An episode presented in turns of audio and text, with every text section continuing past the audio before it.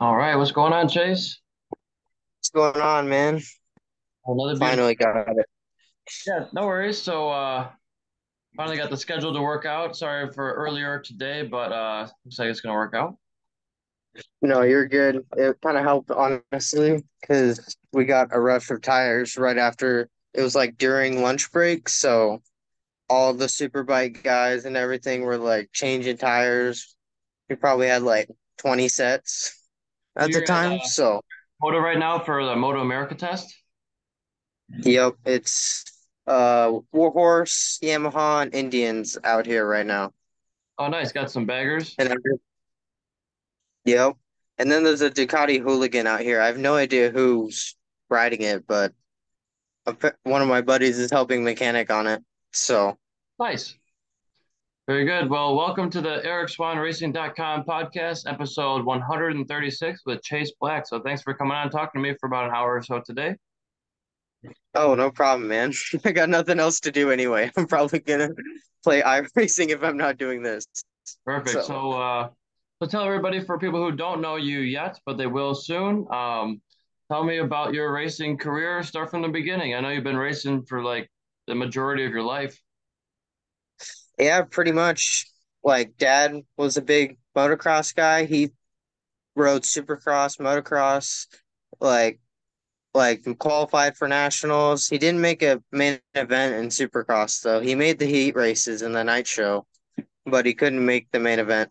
But I got into motocross when I was two and a half and just nothing serious, just like riding all the time, that kind of thing. Dad was still like doing motocross, trying not to hurt himself. But um when did I start? I think I was 10 when I started road racing.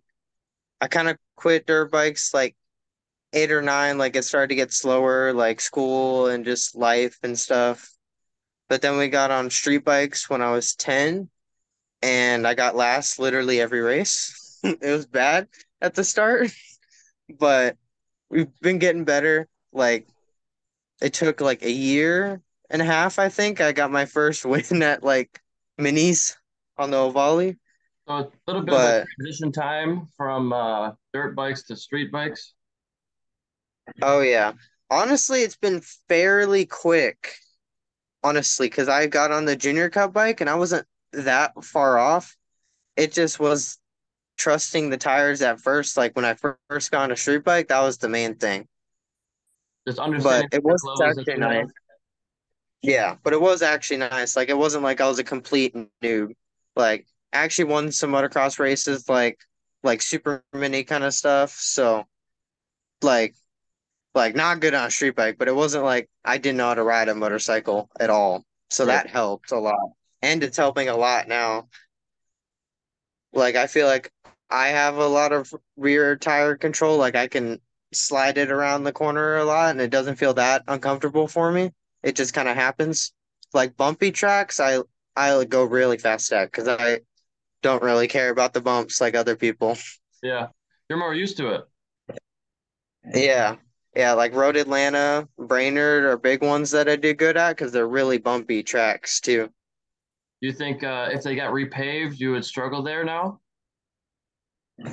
Honest, I I don't think it's the fact that I'll struggle. I feel like it's the fact that others won't struggle kind of thing. Because you know they see like a big dip in turn one in Atlanta. Yeah, they see like a big dip in turn one in Atlanta, and they like let off a little bit, but I'm just wide open the whole time, So you just think that absolutely uh, sending it. that dirt gives you more confidence to uh, struggle or handle difficult situations, difficult tracks. Yeah, I would think so. Like, I'm definitely not as good as like Jake Gagne. He's a menace. His bike is moving around the whole time. He's crazy. Just watching him right now, like it's nuts. But I feel like it was a good starting point. Like I had somewhere to base off of. So after you get a about a year or so into road racing, you're on now junior cups. Is that like 300 cc type of thing? Yep. I'm on a 400, but yeah, there's an R3 and then there's a 390 out there, but the rest is 400s. And then next year we're gonna try if our bank account allows it. We're gonna try and move up to Super Sport Nice. and race some type of 600. We don't know yet, honestly. Depends on the team, because we have a couple like Ducati shops around our house that we've known for like a decade, but like current team is riding Gixxers, so like could go or I could just ride an R6 or my 636. Like it literally could go any direction. Is there a preferred but brand that you have for the for the motorcycle for this uh, super sport class? Do you care what uh, manufacturer you're on? Honestly, right now I'm looking at Ducati just because I love the bike. My favorite bike I've ever ridden right now is the 959. It was one of my dad's buddies, like thirty thousand, forty thousand dollar $40,000, like decked out 959. I rode it at COTA. It was so fun. It was awesome. So leaning towards And the Ducati, but it sounds like you've been on a bunch of different bikes or different manufacturers so far with the Kawasaki. Yeah, I haven't been on the Gixxer yet, but that's just what my team is running. I'm sure I'll get on it at some point. But I've been on my 636 a decent bit. I've been decent on it, but like setup is hard to find on the big bikes, honestly, is the main thing. And the tires too, that's a big one. Because I rode out there, I was doing 203s at Eagles Canyon, 2035, and then we threw a super soft tire on. I instantly dropped a 2020. That's a big mm-hmm. thing for me. That was really weird. Yeah, because on the 400, it doesn't really matter. Like your grip goes away, it just kind of moves a bit more, but it doesn't really do anything. You're wide open the whole time anyway. Yeah.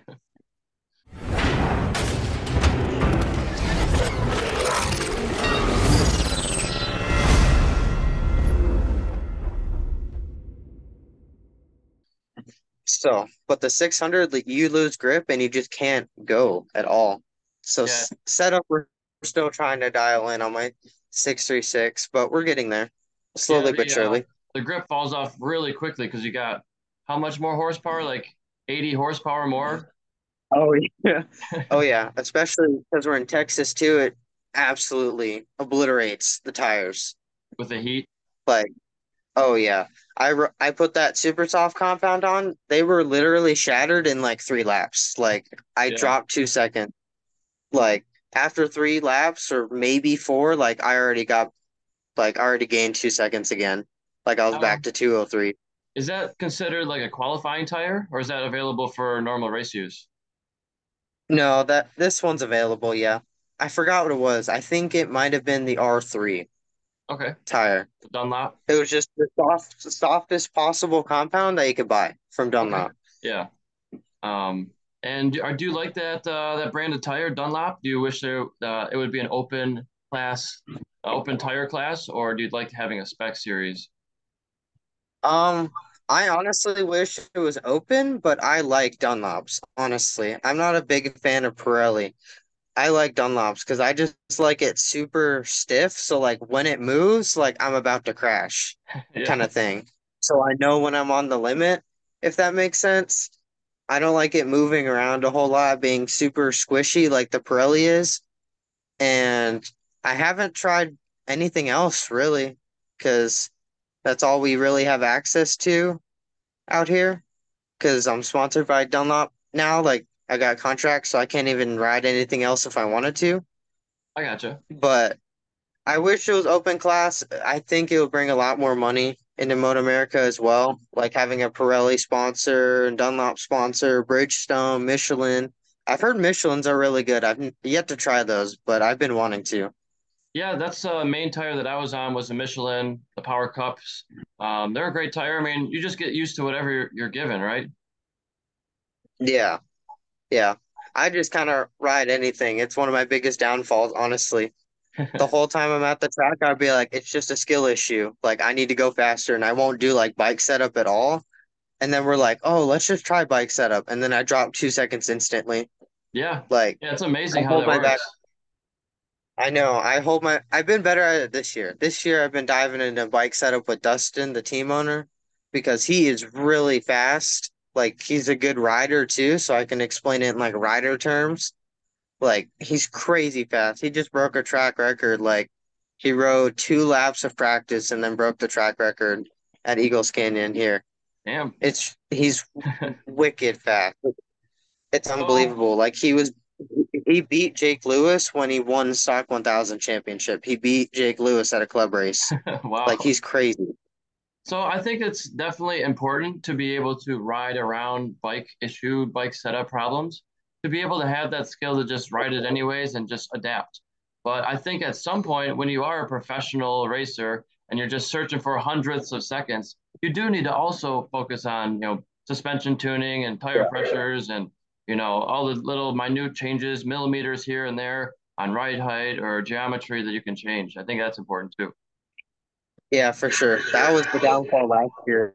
And we started diving into it more with Kent was my suspension guy last year. I liked him a lot, honestly. He was just a bit too numbers for me. He was like pure data and I kind of went off feeling. So some of the changes we made wouldn't would be like the totally opposite direction. With Dustin though, we made like one bad change the whole season and yeah. it was just a couple clickers and we just put them back. But every change we made have been better. So that's good. I enjoy it too. And I don't know what might happen too because we've been talking to K Tech for Pittsburgh and we might go to the WERA race to test because I'm rolling uh Öhlins forks and a Penske rear, what Rocco ran. But K Tech really wants to sponsor us, so that might help us, having actual K Tech help us and not just us and what we feel. Right. Yeah, having a professional in your pit crew is uh is so valuable. Oh yeah, because he was helping me because Loic Arbel, our uh French superbike rider that subbed in for Super Sport, because we wanted to make a good showing for the European guy. So we had like K Tech guys come over the whole time, and then I was just sitting there and they were kind of helping me. yeah. But it was super nice, honestly, because it's just my dad and then Dustin basically. Like, it's been really good, but the K Tech guy like knows K Tech like every little thing. Right, certified uh, technician with it. Yeah, yeah. Honestly, it's kind of weird. My dad has been doing setup too. It's honestly pretty close to motocross. It's really strange. Like the geometry is different, obviously, but like suspension clickers, it's all the same as motocross. Like he just literally thinks about it like he would a dirt bike and it works. That's what we did at Brainerd and it worked. Yeah. Like it's super weird. So uh, tell everybody how you've been doing this year and your finishes and uh, uh, trials and tribulations, all that stuff. Uh, honestly, this season has not been the greatest. To be completely honest, I've like mainly it's been me, honestly. Like bad performances for me, like bad racecraft, just not getting it done kind of thing.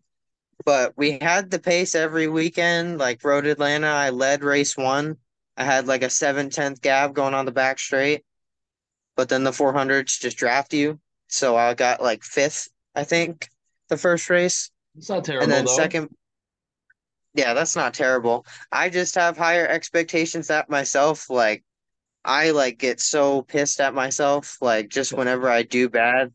Right. Like I'll go into the trailer and start like like throwing my helmet and stuff. Like literally nobody except like just me. Like I just did bad and I just get so mad knowing I could do better. But honestly, Road Atlanta was the only good race we had, and then everything else was kind of bad luck from there. Yeah. Barber yeah, sometimes... had ECU problem and all that. It was bad.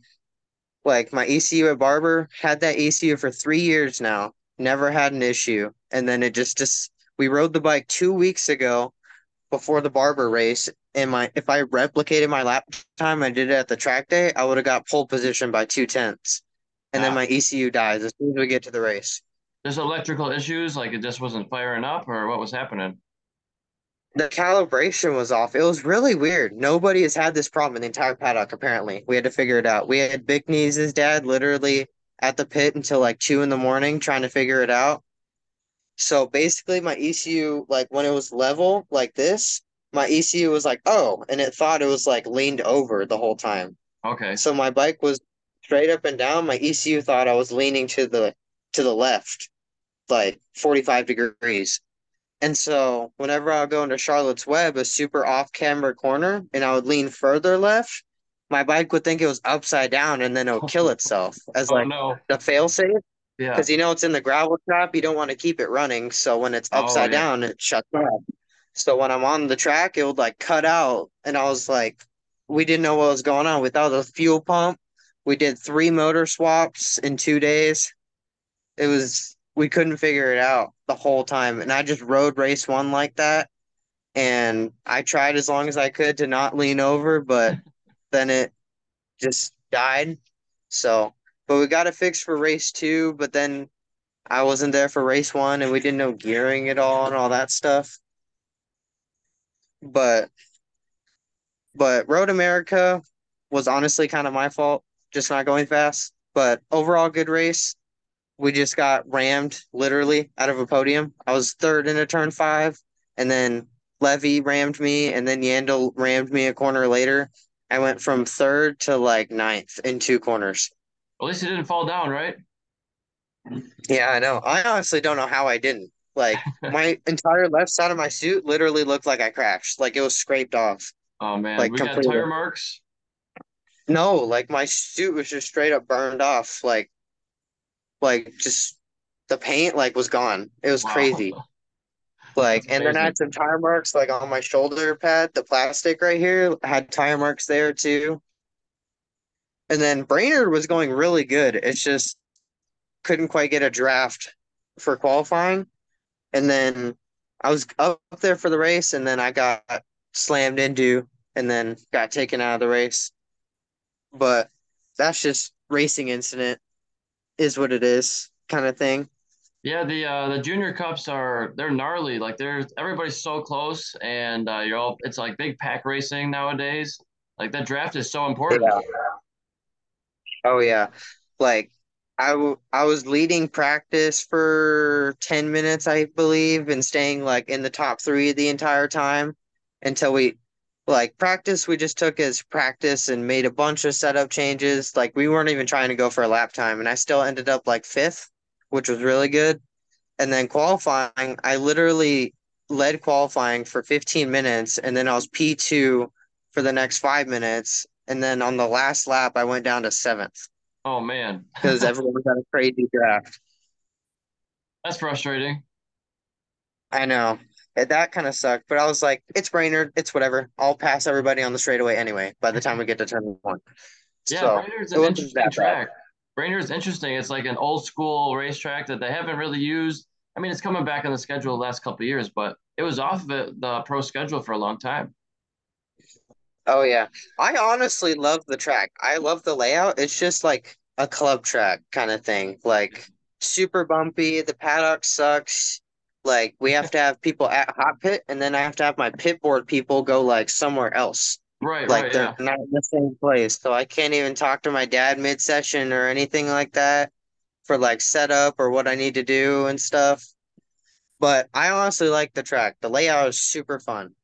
Like the infield, I was Sorry, go ahead. I was just gonna say on the infield, I felt really strong. Like I was going significantly faster than most people, but I just a racing incident, things happen. You know, you can't have a perfect season. Sure. And now, um, what do you feel about the safety of that track? Because there was an incident last year there, right? Yeah. Um, they did fix it. They put a plastic curbing, which I'm honestly not a fan of because the plastic curbing is more of a death trap than the actual turn. Because if it was actual curbing, then it'll be okay, but it's like plastic, so rubber and plastic don't exactly like grip. Right. It's as soon as you touch it, like you're done. Like you're gone. And it's probably gonna be a nasty one too, because it's so small and fast. Like, which sucks. The way they fixed it, like, could have been better, but it did fix the problem. All right. So Very good. And you still got But- a couple rounds coming up this season, right? Yep. We don't know about New Jersey, honestly, but we're gonna go to Pittsburgh because I love Pittsburgh. It was a good track for me last year, I was running like consistent laps by myself, catching the podium all by myself.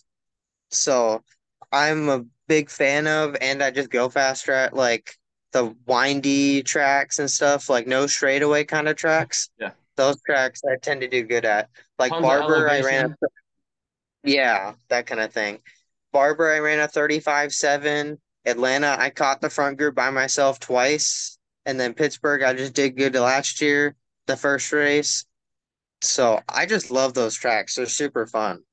Yeah, it's like uh, riding a roller coaster at Pittsburgh. Oh yeah. It's so tiring riding by yourself. Oh my God. I came back from race one last year. I was exhausted. Yeah. I was dying. Those S's just throwing your bike back and forth the whole time. I can't even imagine on like a super bike. That's crazy. It's gonna go. How, how much faster a lap are the super bikes than the Junior Cup? Oh, they're like 15, 20, probably. Depends on the track. sure, and those those corners come up real quick. Oh yeah.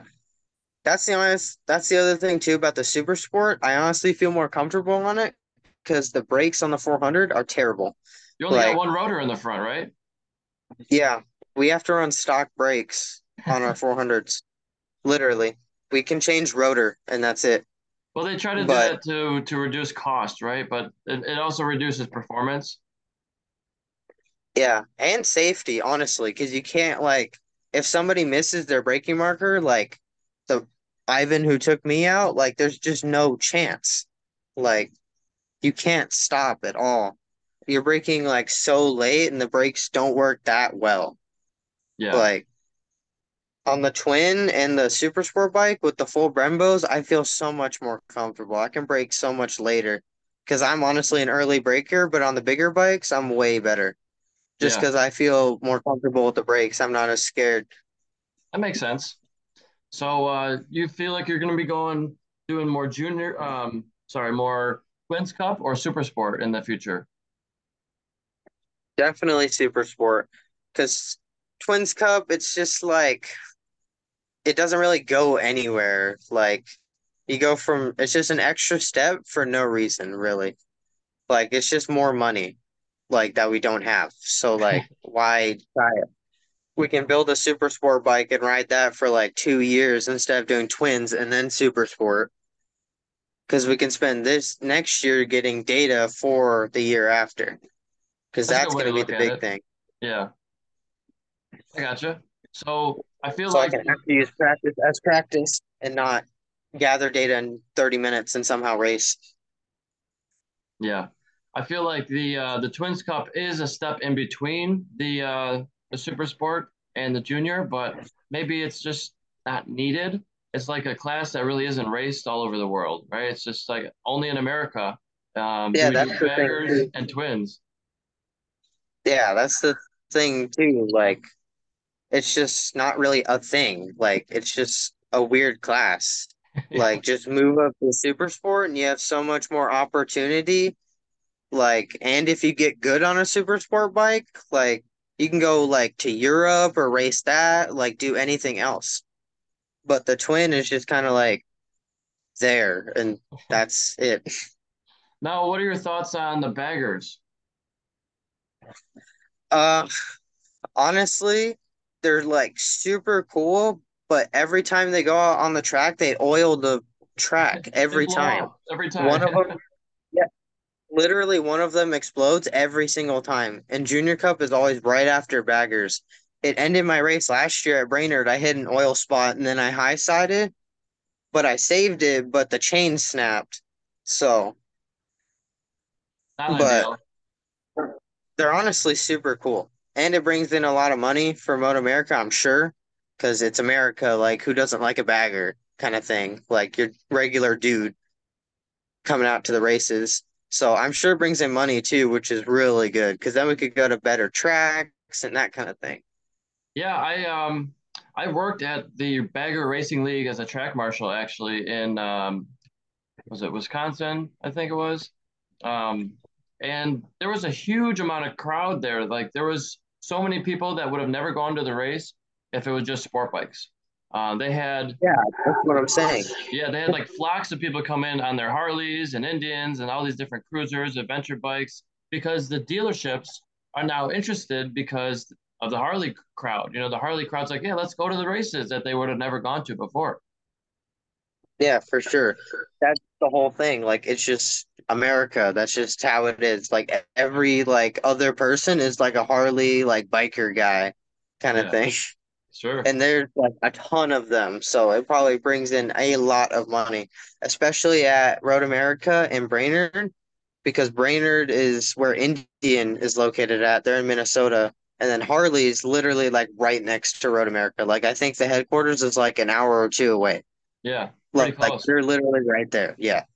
The That's why Road America has so many people for the baggers. They go crazy. Yeah. It's nuts.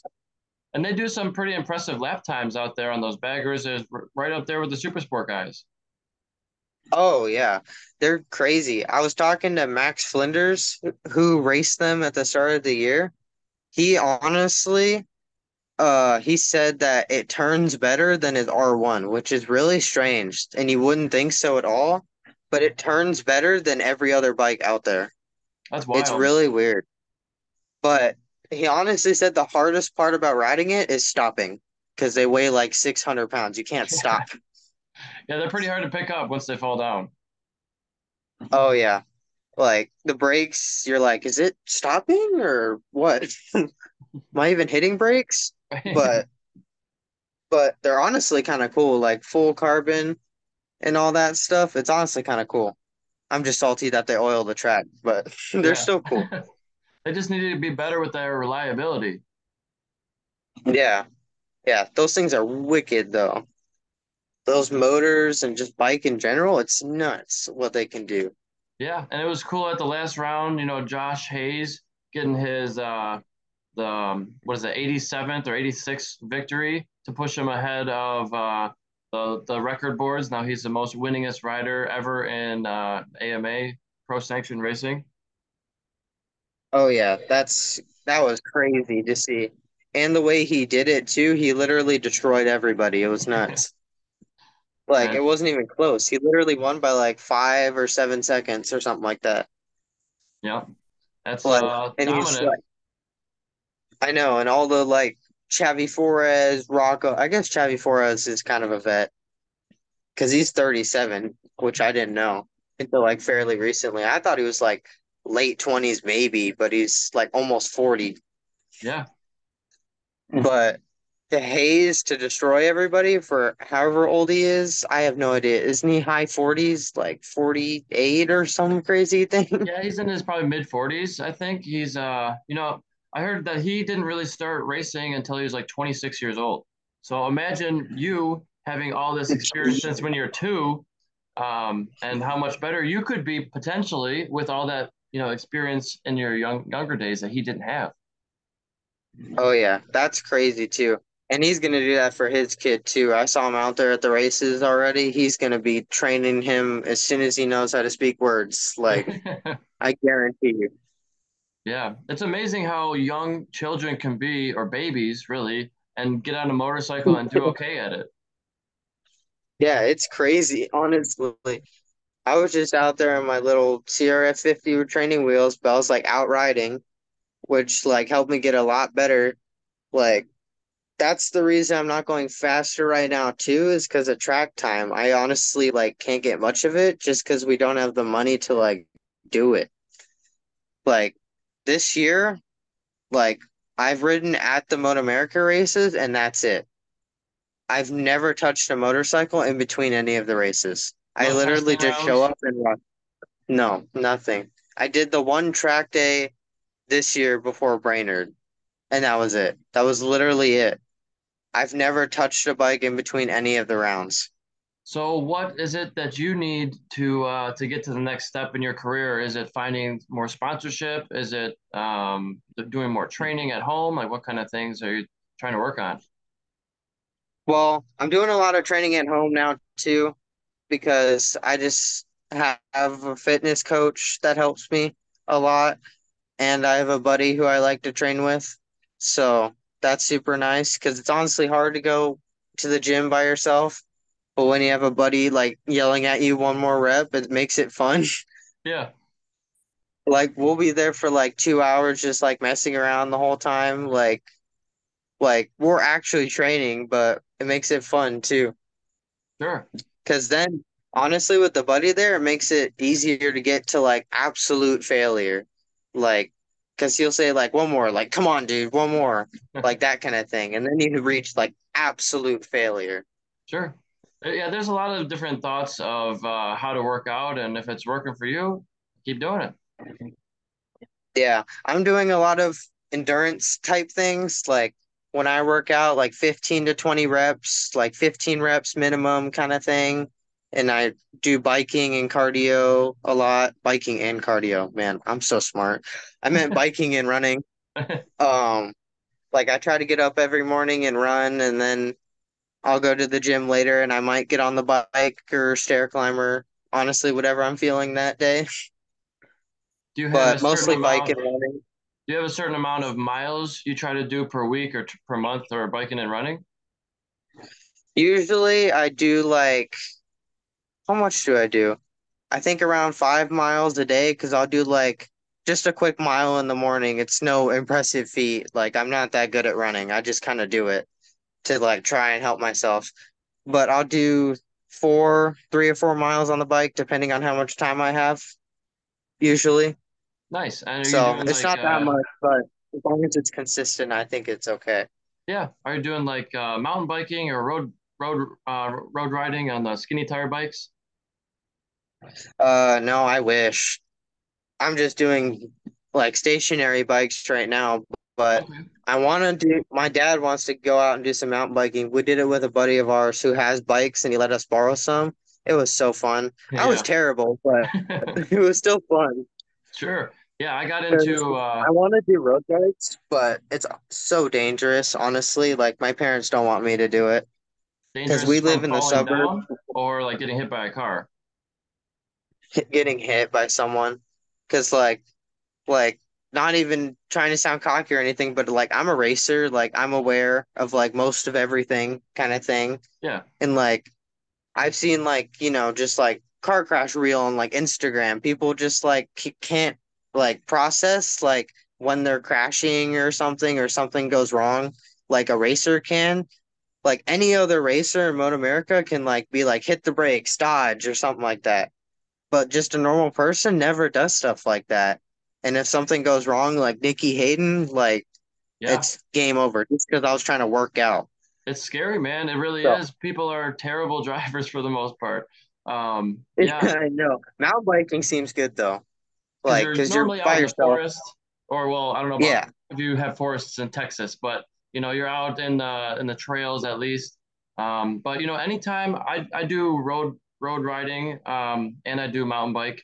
Um, when I go out, anytime I go out, um, I do feel that there is a little bit of a risk when you're riding on the road um, because the sidewalks are going way too fast and they're too bumpy to ride on most of the time. So I do ride in the road, but anytime I ride, I make sure I have a headlight, a tail light, and I actually have like a, I don't know what you call it, like a vest with lights on it. Um, Oh, like a reflective vest. yeah, it's kind of like um, it just pulses light um, in different Oh, colors. So like if you don't see me, you're not even looking at the road. Like it's it's uh, obnoxious uh, amount of light, and so yeah. with that, I do feel a lot safer.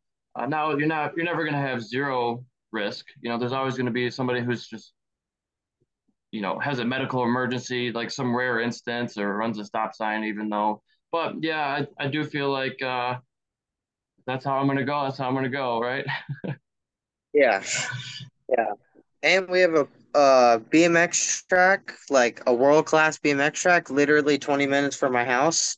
So we'll do that sometimes too for fun. I don't do that that much, but like a couple times a month just for fun to go out there and go race and stuff.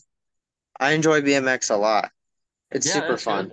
I know a really good buddy, buddy of mine started in BMX and then became a really good road racer. So it's like I think the two are a little bit connected. Yeah. Because the bikes, like bicycles, that's the only way I can like do anything, honestly. Like, because I can't, the closest I can get to riding is sitting on my motorcycle in the garage. So, Yeah. You know, um, I got into mountain bike racing as well, and actually won a championship in in Michigan. Um, I think that mountain bike racing is great in that you're using bike control, you're going up and down hills, you're, you know, getting, you're rubbing trees sometimes and other, uh, getting really close to other people, competitors, and you know, it's not the same. You don't have a throttle, but um, you're using braking, you're turning real hard. The conditions are changing from sand to dirt to rocks to, you know, tree roots and all these things. And I think it's a really good uh, way to train. You're also, you're, you know, getting that cardio up and uh, fighting with other people. Yeah. I I like mountain biking. It's really fun. Honestly, I thoroughly enjoy it, and my dad does too. Well, he enjoyed it more with his like e-bike Yeah. because he's because he complains about being old and fat all the time, so he uses his e-bike. But he like just likes mountain bikes. He, we want to get dirt bikes, but things cost money, so can't really do that. Mountain bikes are like fairly cheaper, so it's realistic. Oh my God, my voice just died. They're fairly realistic, but dirt bikes would be the dream to get, like, honestly, because they're just super fun and I would get to race all the time because I have like three tracks within like an hour radius. So, like, I could literally just go train like whenever I wanted to. And would that be more like motocross with jumps or like flat track, um, like staying on the ground more? No, there's not really any flat track. Oh, wait, that's not true. I have, there's a, the Colin Edwards camp is Tornado like three hours. From- Yep. It's like three hours from my house, but I've never been out there. I've never done flat track in my life. Never tried it. I need to. I know I need to. It'll make me so much better. Never tried it though.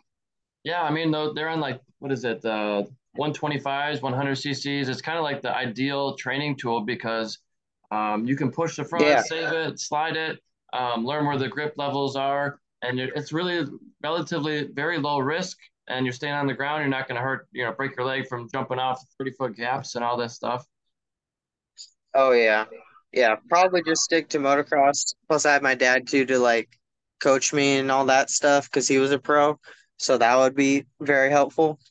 He'll probably still smack me around till the end of time, Yeah, but it'll be a good training tool, especially in the Texas heat too, to try and ride for that long. Like try not to pass out, but it'll still be a good training tool. yeah. You know, I think that right now um, it's currently 104 outside and it's not helping at all. right. Well, you get it's like a free sauna. Yeah. Oh Just my God, you're telling me, dude. Yeah, I've had that free sauna for like two weeks now. I'm getting tired of the sauna. I don't want it anymore. So you're in uh, is it Round Rock, Texas? Yep. And you've been living It's like your 30 minutes north of Austin. Okay. Have you lived there your whole life? Yep.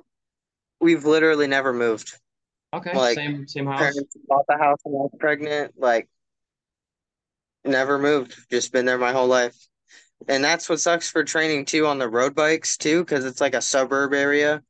So, like, there's literally cars like everywhere. So Wow. that that kind of sucks too. But but mountain biking, there's a couple like trails. It's not really like a forest per se, but there's trees and trails and that kind of stuff. Nice. Yeah, um, I just actually moved from Michigan to Las Vegas in January. So I've been out here for about eight months now, and uh, yeah, it's like the same temperature. It's like 106 today, pretty windy. Oh Um, God. but uh, yeah, last last couple of weeks it got up to 116 degrees in the desert out here. It's like it's wild. Um, so I I understand your pain. It's uh it's very hot. Um, I like the heat. I moved out here on purpose for for actually a racing uh, coaching job. I work as a racing coach for exotic vehicles, uh, sports cars. Right now, I'm working with um, Ferrari, Lamborghini, Porsche, Nissan, and Aston Martin. And I'm being trained right now for the next tier for tier three, which is Audi, Corvette, Shelby, and Acura. So coaching in the right seat most of the time, um, and having drivers, you know, um, in the left seat, in the driver's seat, and coaching them around the track, telling them when to shift, when to brake, what to do, techniques, you know, when to accelerate, uh, what where to be on the track. Um, some people they call it more of a driving experience than a racing school. Uh, we're teaching them the same concepts, just in a condensed period of time. Um, most people, it's their first time ever on a racetrack, and they're like, "Do I have to, do I have to brake? I'm like, "Please, please brake. Um, and we actually have a, a, a brake fitted in every car on the right side also.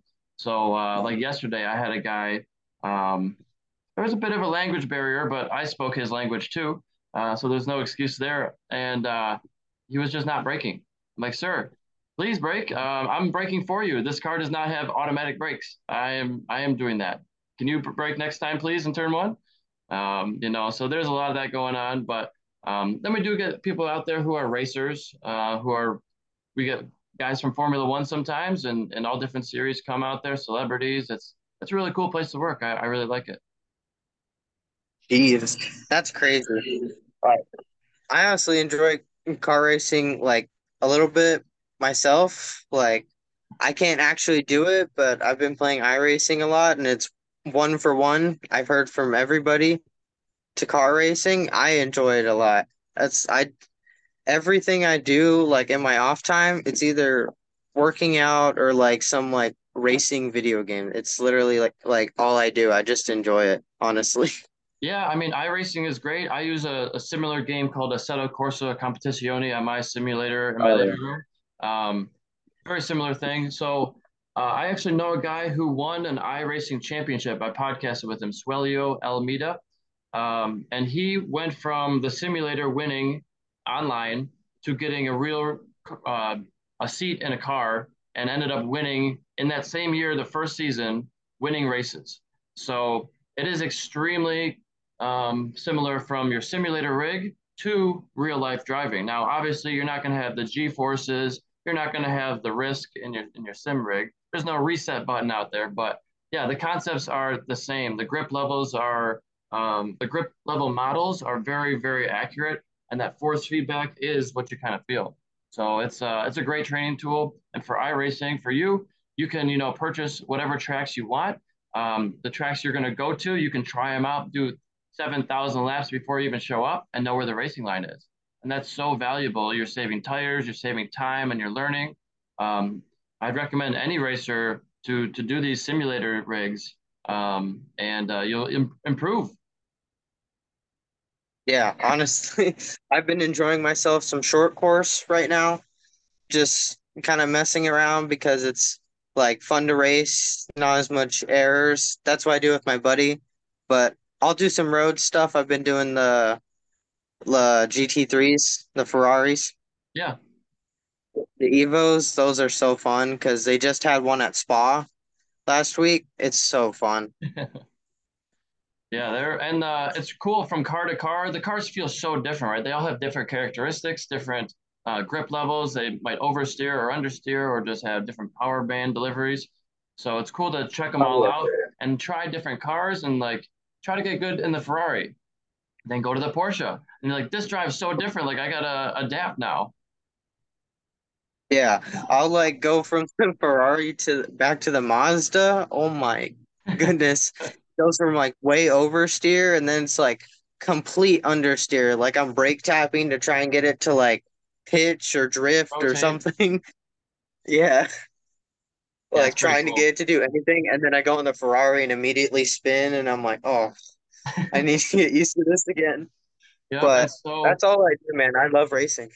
Honestly. Yeah, and, and so going from I I really come from more of a motorcycle background. Um, so it's cool going into the cars now and you know trying to adapt my my coaching knowledge from bikes to cars. It's extremely similar.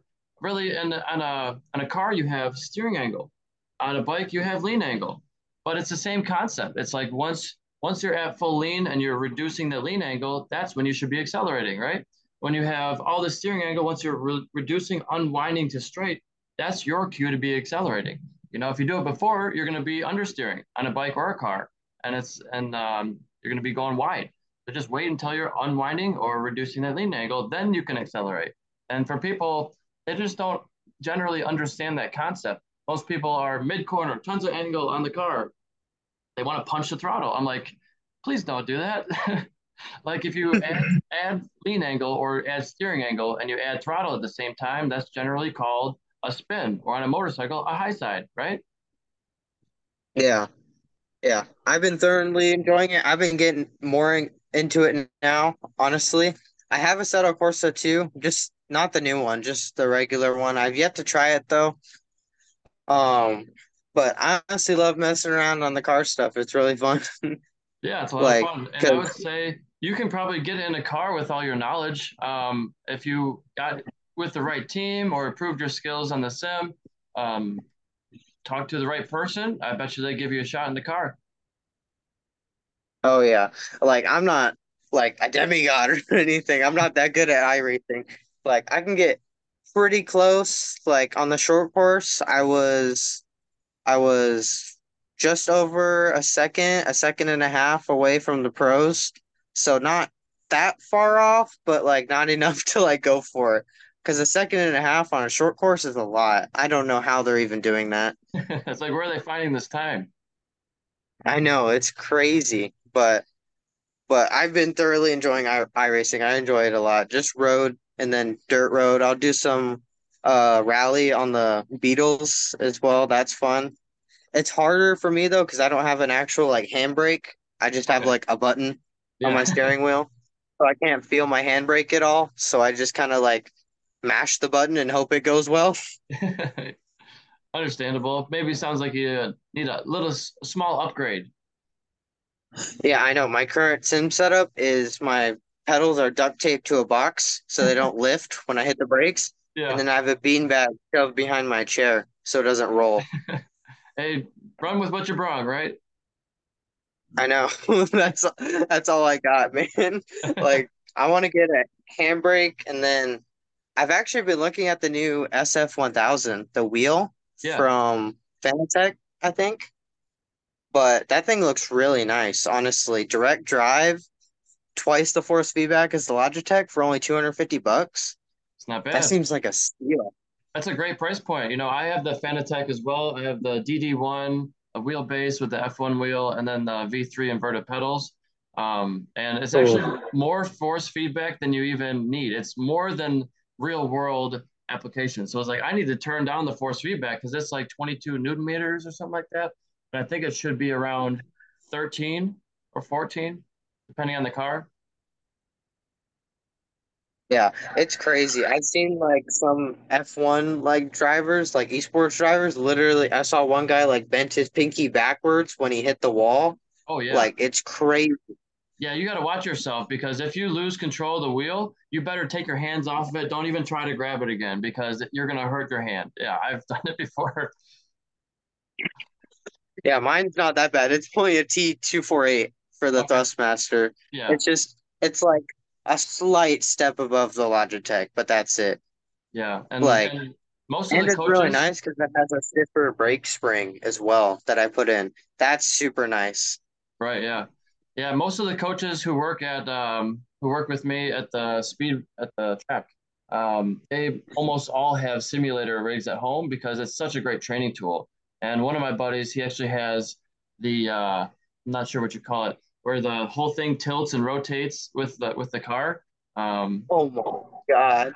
and three screens. Like I'm just using one screen for my TV, uh, but he's got the three screens set up and like the the curved monitors and everything. It's like this is next level.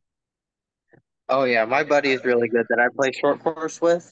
He has like this like 50 inch like curve monitor in front of him and like he just has a regular Logitech surprisingly, but he was about to get his pro license in NASCAR and then he just kind of gave up for some reason and doesn't care that much, but he's still really fast. Yeah, Honestly, like on oval, he'll destroy me. I don't know how he does it in an oval. It's so weird. Yeah. So But um, so um, I wanted to talk about some of your your supporters, your sponsors. Uh, who are some of the people who are on your team this year? uh my teammates uh or team members, like I guess the whole category, Damien is my teammate. He's an old junior cup rider. He rode junior cup back when Dallas Daniels and Rocco were in junior cup, like 2019. So he's been here before, done a couple of things, that kind of thing. And then the rest of my team is honestly just like older guys just doing it to do it kind of thing, just to pay the bill for Dustin. But they're all super nice. and all that. I love those guys, honestly. If you know Steven Shakespeare out there, I Yeah, love yeah. that guy. He's so fun. He's He's good dude. awesome. I love that. And then Mike Boyce, he he's like this rich guy that like sponsors the team just to do it. He like never qualifies, but he's like he's like a saint. He's awesome. He's just like super nice all the time, like always smiling, having fun, Yeah. that kind of thing. And then we got Jeff Bean. He's trying to get better, but he's like around 20th in twins, like which is not too bad, but he's on an FZ07, so it's not good. It's like the slowest bike out there. But he's trying to get better. But Damien's probably the actual teammate that was riding the super sport bike, and he's a good resource teammate. We can talk about the track and all that kind of stuff. Honestly, the biggest help has been Dustin because he's just like a super fast racer, so he can give me tips on riding and setup. Like he's a wizard. It's crazy. It's awesome. And then it's just my dad and my grandpa that do all the mechanic work on it because we just been doing it for so long. We got our system going and all that stuff. Like we already know what we're doing, that kind of thing. For And are, super sport, we'll probably have a team around us because we have no idea how that kind of works. But the 400, we've been around it forever. and are you working on the bike at all, or are you just riding the bike, don't touch the bike? Uh, I normally don't touch it, but this last weekend, I, it's not like I don't know how to do it. I just don't really because my grandpa's there. But my grandpa wasn't there at Brainerd, so just me and my dad kind of trucking it, you know? Like, and then the team will obviously help, like, when there's like a major problem when you get plowed into and it bends your subframe. Like, we had a bunch of people helping us then, but like, we're not doing that much. We're just changing a chain or clutch, something like that. Basic kind of yeah, stuff. Unless you need to do three engine swaps in a weekend, and then that's a lot of work, right? Oh. Oh yeah, we had like everyone on that. Like we had Big Knees' dad, our whole team, like Max Van's dad was helping out a little bit. Like we had everybody on it to try and like help. And we still had no idea what to do after all the motor swaps. And uh, you know, some people are just wizards with the wrench, and some people, you know, take a week to change an engine. So what's what's the time for a race team to change an engine typically? Uh depends on the race team, but for a reference for us, uh we had our warm up was at 1040, I believe. Whatever the Sunday schedule is. I think it was 1040 and then I go out at like 255, I think for 310 is when the lights go out and it said pit lane opening in 5 minutes and we were still putting fairings on. So like we were literally like screwing on our body work like at 5 minute call Wow, and like putting on our body work. So it was tight. It was real a tight. couple hours then. Yeah. It was about 4 probably. Okay, Yeah, that's that's about four. Yeah. Yeah. For like only a couple people, it was like three people that were doing it. Like like that's pretty good. We've been around that bike so many times. And my dad's pretty mechanically inclined too because he never had money like at all like racing. Like he literally rode Supercross like in the back of his van. He would just live in his van. He didn't have a house or anything. He would just live in his van and race. Like so he did everything himself. Like he knows how to do everything. Like he's not like the fastest ever. He likes to take his time, but he can like like rebuild whole forks and like motors and clutches and transmissions. He knows how to do all that. That's really It's all the same. Yeah, it's it's helpful. Definitely really helpful to have. Oh yeah, it's super nice. He just he just knows everything like about the bike because it's a motorcycle. Like dirt bike, street bike, it's all the same. Like it's a motorcycle. Okay, it's not that different. right. Just different application. Dirt versus pavement. Yep, so, uh, exactly. But that's been super nice. so who are some of the sponsors that you guys have on your team? I know you have like Blud Lubricants is one of them. Blud Lubricants is a good one because they make uh zero twenty uh weighted oil, which is super nice. So it means more horsepower out of the bike. That's what we've been using for the season. It's actually really good. We didn't know how Blud was, honestly, because they're like a newer company, American company. We didn't know if it was going to be super high quality, but it's been super nice. I know like like three or four people that all run it in like podium, like Big Knees and me and like I think Avery runs it, I believe, and Crease. So it's does its job. It's really nice because we were running Motul, but Blud has been helping us out a lot. Super nice, and they're active on social media, Hmm. so that's really nice. Good. And uh, any other partners that you guys have on the team for sponsorship? Uh, we have the Cupcake guys who sponsor me. It's this ex-football NFL player who opened a cupcake shop, Michael Griffin, if you know the name, but he's he's been out at COTA a bunch, just doing track days and whatnot, got into motorcycles, and he doesn't give us anything, but he gives us like a big chunk of money, which is like awesome, super nice, because we would have been finished a long time ago without it. But he's super awesome to talk to and all that stuff and he's a professional. Well, he was an NFL player for like a decade, so he's Yeah. got the athlete mindset. He was helping me with like my TV stuff and just like the like right frame of mind kind of thing, like mindset when I go into races and that kind of thing. Because it's the same. It's just sports. Like it's all the same, really. Like Right. how you approach it with your frame of mind. You got to have confidence, but not blind confidence kind of thing. Like you, you know you can go out there and win, but like don't like be super cocky about it kind of thing. Sure. Got to be humble. Yeah, exactly. But but then we also got uh an anonymous sponsor too who donated a lot of money. That was super nice. Like saved us at Brainerd. He gave us a huge chunk of money. So that kind of saved us because we had like two grand and we were about to drive across the country and race a Moto America race. So that was not going to fare well, but he really clutched up for us and it was awesome. And then we got taken out anyway, but ah, you know, stuff happens, man. that's how it goes. But yeah, I know. Like I've taken people out before. Like mine was worse. At a club race, I took JC Camacho out. He's racing Stock 1000 this year and he's gotten top 10 every race. And before the season, I crashed in front of him and he broke both of his collarbones and four ribs Ah, because I crashed in front of him. So that was I was freaking beating myself up after that one. I I felt so bad. It was just like wrong place, wrong time. Like he went to get the drive on me going on the front straightaway, and then I front tucked right in front of him. Ah, And so he just like ran me and my bike over and then like freaking smashed the pavement. So, crashing sucks. but yeah, I know. It is what it is. Happens to everybody. Everybody's done it. So Yeah. I can't be that mad about it.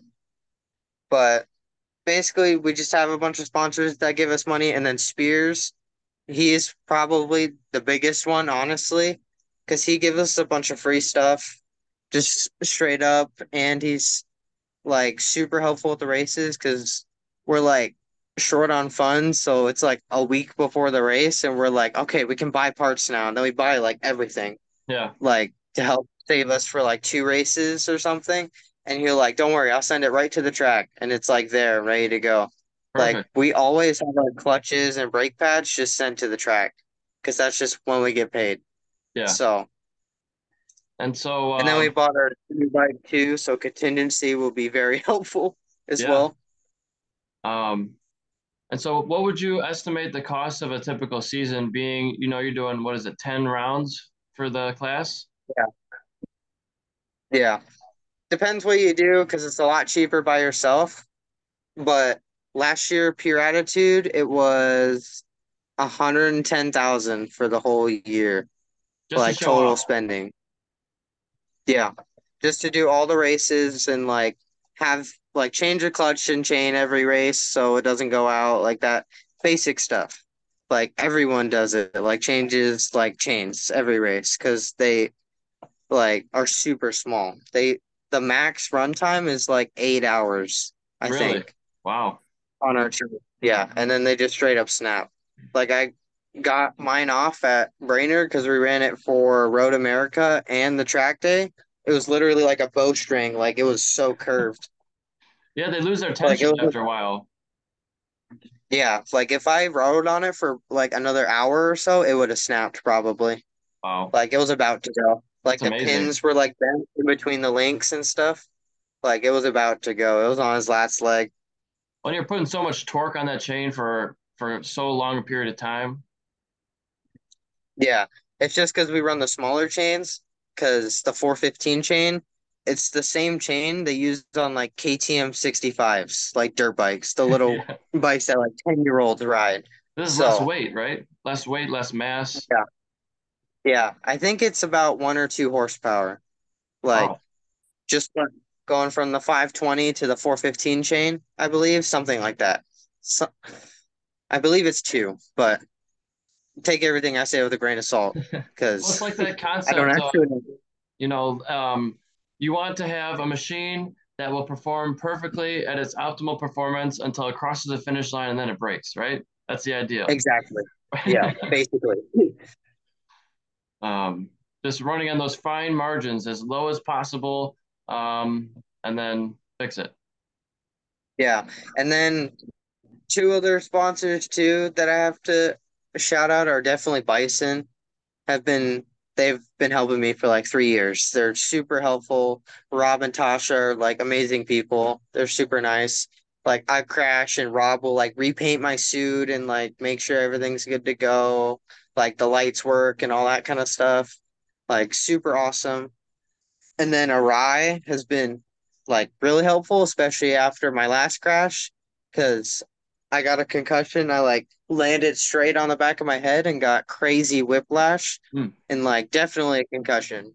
Like, but it was fine because I remembered the whole thing, so I knew I was fine. But just rest for a couple of days kind of thing. It's been weird just sitting there because I can't like work out or like play games or anything. I literally just have to like sit there Yeah.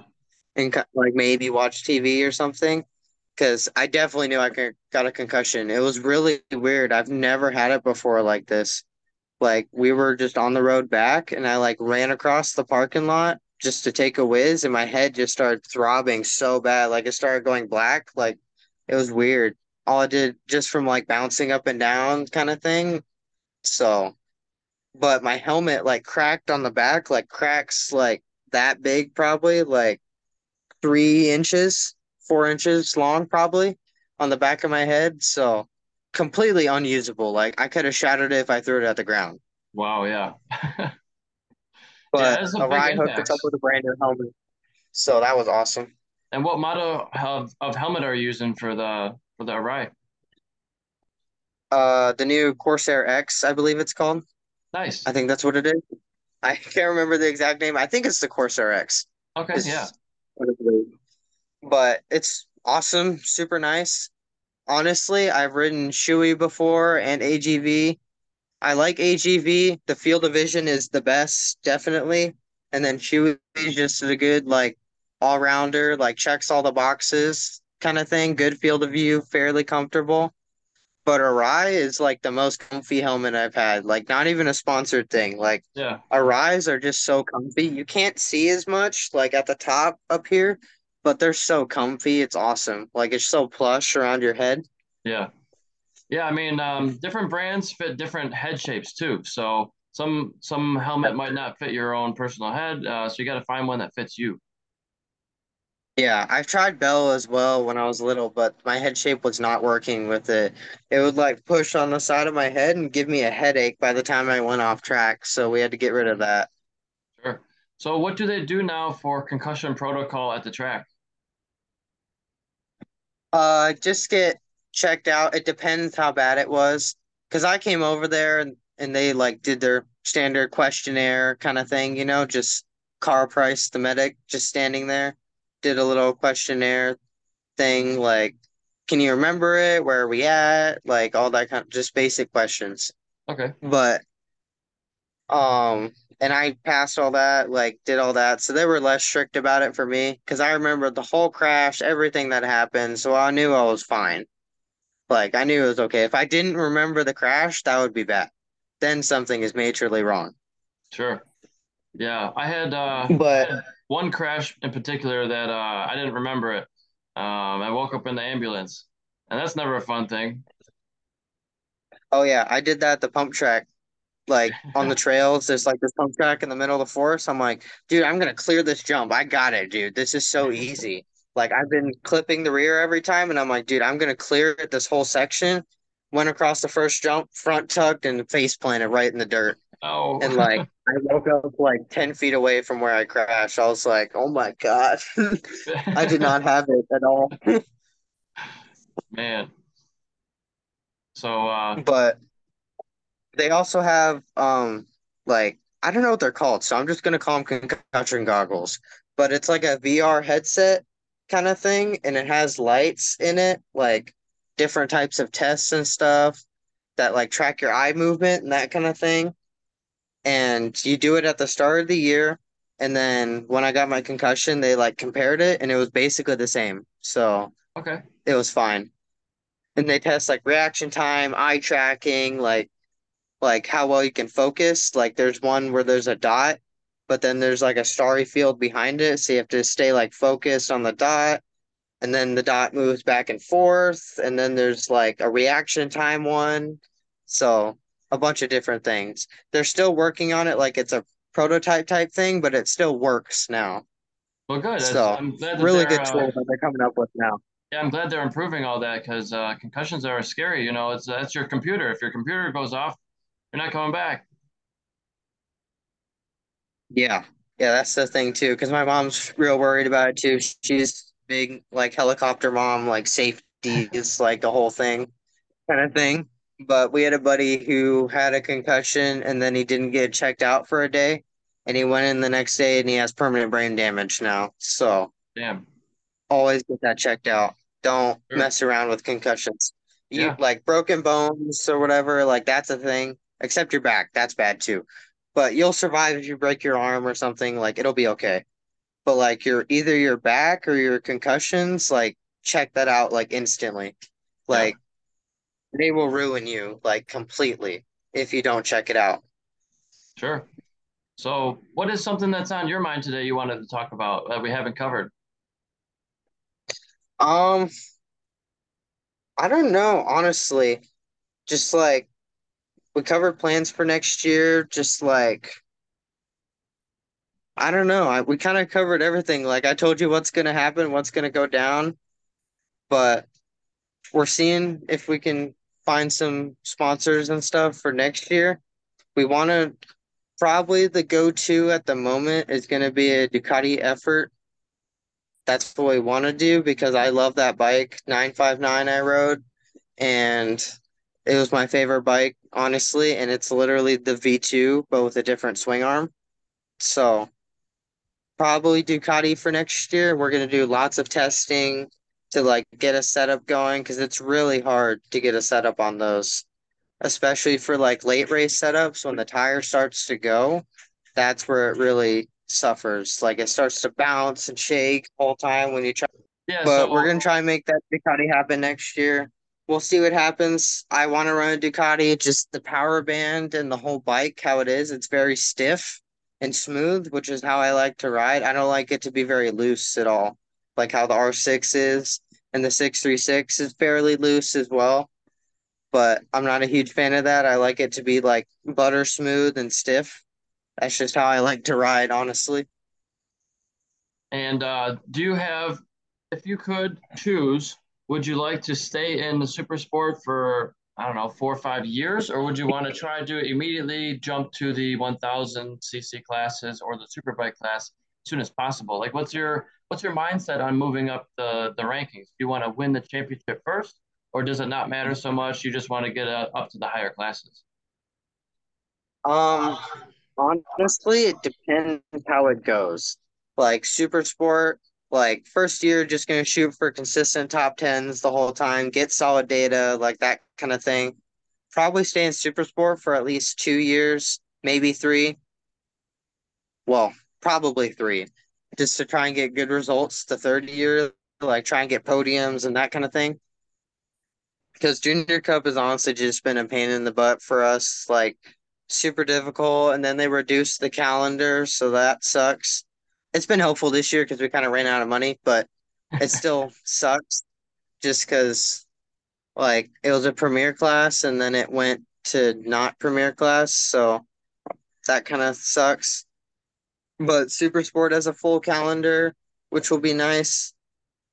And honestly, the main thing I would want to do is go to Europe more than anything. I'm gonna try. I'm gonna sign up for Red Bull rookies this year and see what happens, and go out there and see how it goes. We'll see what happens. I'm gonna. I need a pro to sign off sign off on it, but then once we do that, we'll be good to go. And then hopefully it goes good, but we'll see. Isn't that interesting that you as a professional need another professional to sign off on you? You're already a pro. yeah, I know it's really strange, but like an actual pro, I guess is what you can call it. But, but honestly, dream for me probably Moto three, and then like go from there. Like Moto three, like I've made it. Like I don't care. I'll take it. A win is a win. so how old are you now? 16. 16. All right. And so you're you're still pretty young. Um, where can people find you online? Where are you out there on the internet? Uh, Chase Black Racing on Instagram or Facebook, or you can go to chaseblackracing.com. You can donate, or I update my website and all that, so you can look there. And honestly, I've been tossed around the idea, but I don't know if much people will watch or anything like that. But I always play like my motocross game or iRacing all the time. So I'm thinking of just like streaming that because then I'll have stuff to post on Instagram. Because it's hard to get followers for me and like get content because I've like nothing to post. I literally sit in my house the whole day, like, and do nothing. I go to the gym and that's it. Yeah. Like, I don't have anything to post about. Like, sure, I can do like way better. Like, I'm not saying it's impossible, but it's just like sucks. It feels weird just to post about like I went to the gym and that's it. Like, that's yeah, literally I mean, all I do. I think the streaming is a great idea. If you're going to be gaming anyways for some training or for, for fun entertainment, just uh, turn the camera on, do a Twitch, do streaming.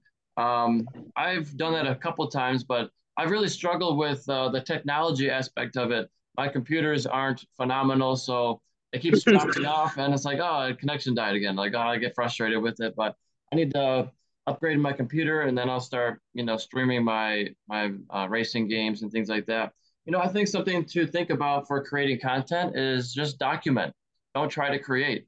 Just like, yeah, just this, this is what I'm doing today. I'm in the gym. Post it, you know, and it doesn't matter how yeah. high quality it is people are just following you because they like you or they like seeing what you're doing or you know posting uh, pictures and uh, of your racing of just riding and i saw you have uh, a bunch of really cool videos on instagram of you riding at the track and stuff like that it looks great and uh, i was just scrolling and i found this one guy doing a seminar on uh, creation of content he's like just because you posted something before doesn't mean you can't post it again like recycle this content. People like seeing just like a song. You have a verse that's repeated three, four times throughout the song, and it's okay because uh, you like that um, consistency. Um, now maybe you don't want to post the same thing every day for a week, but you know you get what I'm saying. Just like it's okay to repost things. Yeah, that's the problem with like like that's what I want to do the streaming stuff for, just some variety at all. Cause like like the gym post will be good for like a week or two, and then it's like, okay, like everyone's just gonna click past it. Like yeah. really, like they'll be good for like a solid week or two, probably. Like I need to start doing it. Like I'm terrible about it, about Instagram, because that's how you get sponsors. I'm just terrible at that. I don't post anything. I just like honestly, like massive like introvert. I just keep to myself the whole time. Like I have people I play with online, but I just most of the time I literally like put on some music and I'll just jam out and play racing games or something. Like sure. that's kind of all I do, man. Yeah, understandable. Um, so that's a little bit over an hour, I believe. I didn't put my timer on, but I'm pretty sure it's over an hour. So, uh, is there anything else you wanted to talk about before we end uh, end up today? Honestly, not really. I don't have anything interesting right sure. now to talk about. Hopefully, I will by the time we hit next season, and then hopefully all the stars are aligned. I'll be on a Ducati, and I'll be like getting up there trying to show like Josh Hayes what time it is. So we'll see what happens, man. Very good. But what, when is the next race for you? Up the content. Uh, two weeks, April, not April, Jesus, August 18th to 20th is Okay. Pittsburgh, which is a good track for me. I really like Pittsburgh. It's one of my favorite tracks. That, Atlanta, and Barber are my best tracks on the calendar right now. So we're hoping for good things. And we might race COTA as well, but I need to get my super sport license and a bike to ride because my 636 is a 2013, which is too old. I think, because it has to be within eight years. But we're pretty much out and done out of the championship now. That was my only goal is to do good in the Junior Cup championship, but we're out of it now. But so we're gonna race Pittsburgh and hopefully have a breakout race, see what happens, and like go out with a bang. Last race probably. So Sure. make it count. And And then maybe race COTA. what does it take to get your super sport license um, after being, you know, a seasoned junior cup racer? Yeah, you have to just accumulate expert points in super sport classes like in club racing, just like any other thing, pretty normal stuff. Just get like good results in your local B class, C class kind of thing, and then you'll be good to go. The only problem we've had is that once I get my super sport license and race a super sport bike, I can't go back mid-season. To the junior, really? So like yeah, that's the main problem because I was gonna do both. Well, there was no way that was gonna happen with the money now because we had a sponsor not pull through at the start of the year. Hmm. But that's what they told us at the start of the year. We couldn't do both. That was the problem. We can't do two premier classes, even though Junior Cup doesn't even do the full season, which is really strange. I, But I haven't heard of that. But that's the whole thing because we want to race Pittsburgh, probably last race, make it count, just throw away the bike. We're gonna get rid of it by next year anyway. Just like everything's on the line, go for it, kind of Yeah. thing. And then if we can somehow get a bike sorted for COTA, then we'll, we'll race that, and that'll be our season. Because COTA's my home track. I'm 45 minutes away from here. Oh, nice. So, so I've ridden here probably most like than everybody, like all the other super sport riders. So I have a good feeling I can get a top 10 at least Yeah. here. Like I'll be good off the bat kind of thing. Because I've ridden a 400, 600, 959. I've ridden the V4 Ducati here. That was gnarly. That was crazy. I, I went like 205 on the back straightaway because I was only Wow. 14 when I did it. So that was pretty gnarly, but we'll see what happens. Hopefully, we get some people to pull through Ducati ride, and that'll be ideal scenario. We'll Awesome, see what happens, and we're gonna try to get outside sponsors as well. Um, because Kyle, because nobody does it in MotoAmerica, honestly. Like I don't see anybody else trying really, except Kyle Wyman. He was the only person who got an outside sponsor to sponsor like a race team because he had the Panera Bread sponsor. Like everyone else is like a racing thing or whatever. Like we could try and hit up like local companies and that kind of stuff. We've been looking at Ghost Energy maybe because I love the energy drinks. They're so good. Yeah. Like that kind of thing. But we're just gonna throw it out there. And if they say no, they say no. Like nothing to lose. Yeah, just look at it as uh, look, we're providing a marketing service for you. Uh, this is all all the people we can reach. It's a whole new demographic for you, rather than um, this is what I want. Can you give me this? Right? It's it's it's like you're providing them a service of marketing and hospitality at the races, and this experience for their employees, and all this uh, type of business to business connections from Blud Lubricants and this energy drink company. Maybe they can work together in some way. Yeah, that's the whole thing Ghost Energy would be a good one to have because it's mostly like younger people at the races. I feel like because it's motorcycles, you're not going to see like a seven year old dude for the most part. So, but that would be a nice market for them too. And we're going to try and leverage our TV coverage because we're on like FS1, MAV TV, FS2, like, and a bunch of other ones I can't remember what the names are. But we're gonna use those like two things to try and leverage our way into a sponsorship kind of thing. Like, and that would be nice. And then I gotta hopefully show for it, and that would help a lot too if I got some results to show for it. Yeah, definitely. Um, well, sounds like you got a lot of stuff going on. I wish you the best. And today's, uh, you know, August 7th, so I'll try to get this posted before the Pittsburgh round. Um, I have three other podcasts I'm working on editing in the meantime, so I'll try to get them out okay. fairly quickly here. Uh, when I do, I'll share it. Um, make sure you share it as well, so it gets as many eyeballs as possible. Yeah, sweet, dude. I might boost it too and make a post too, which would be nice. All right. Because that's what I've been doing too. I've been doing the Instagram boost and it's been helping. Nice. So very good. Awesome, man. Well, uh, have a good day and I'll talk to you soon. See you at the racetrack. Yeah, you too. Thank you. You're welcome. Bye bye.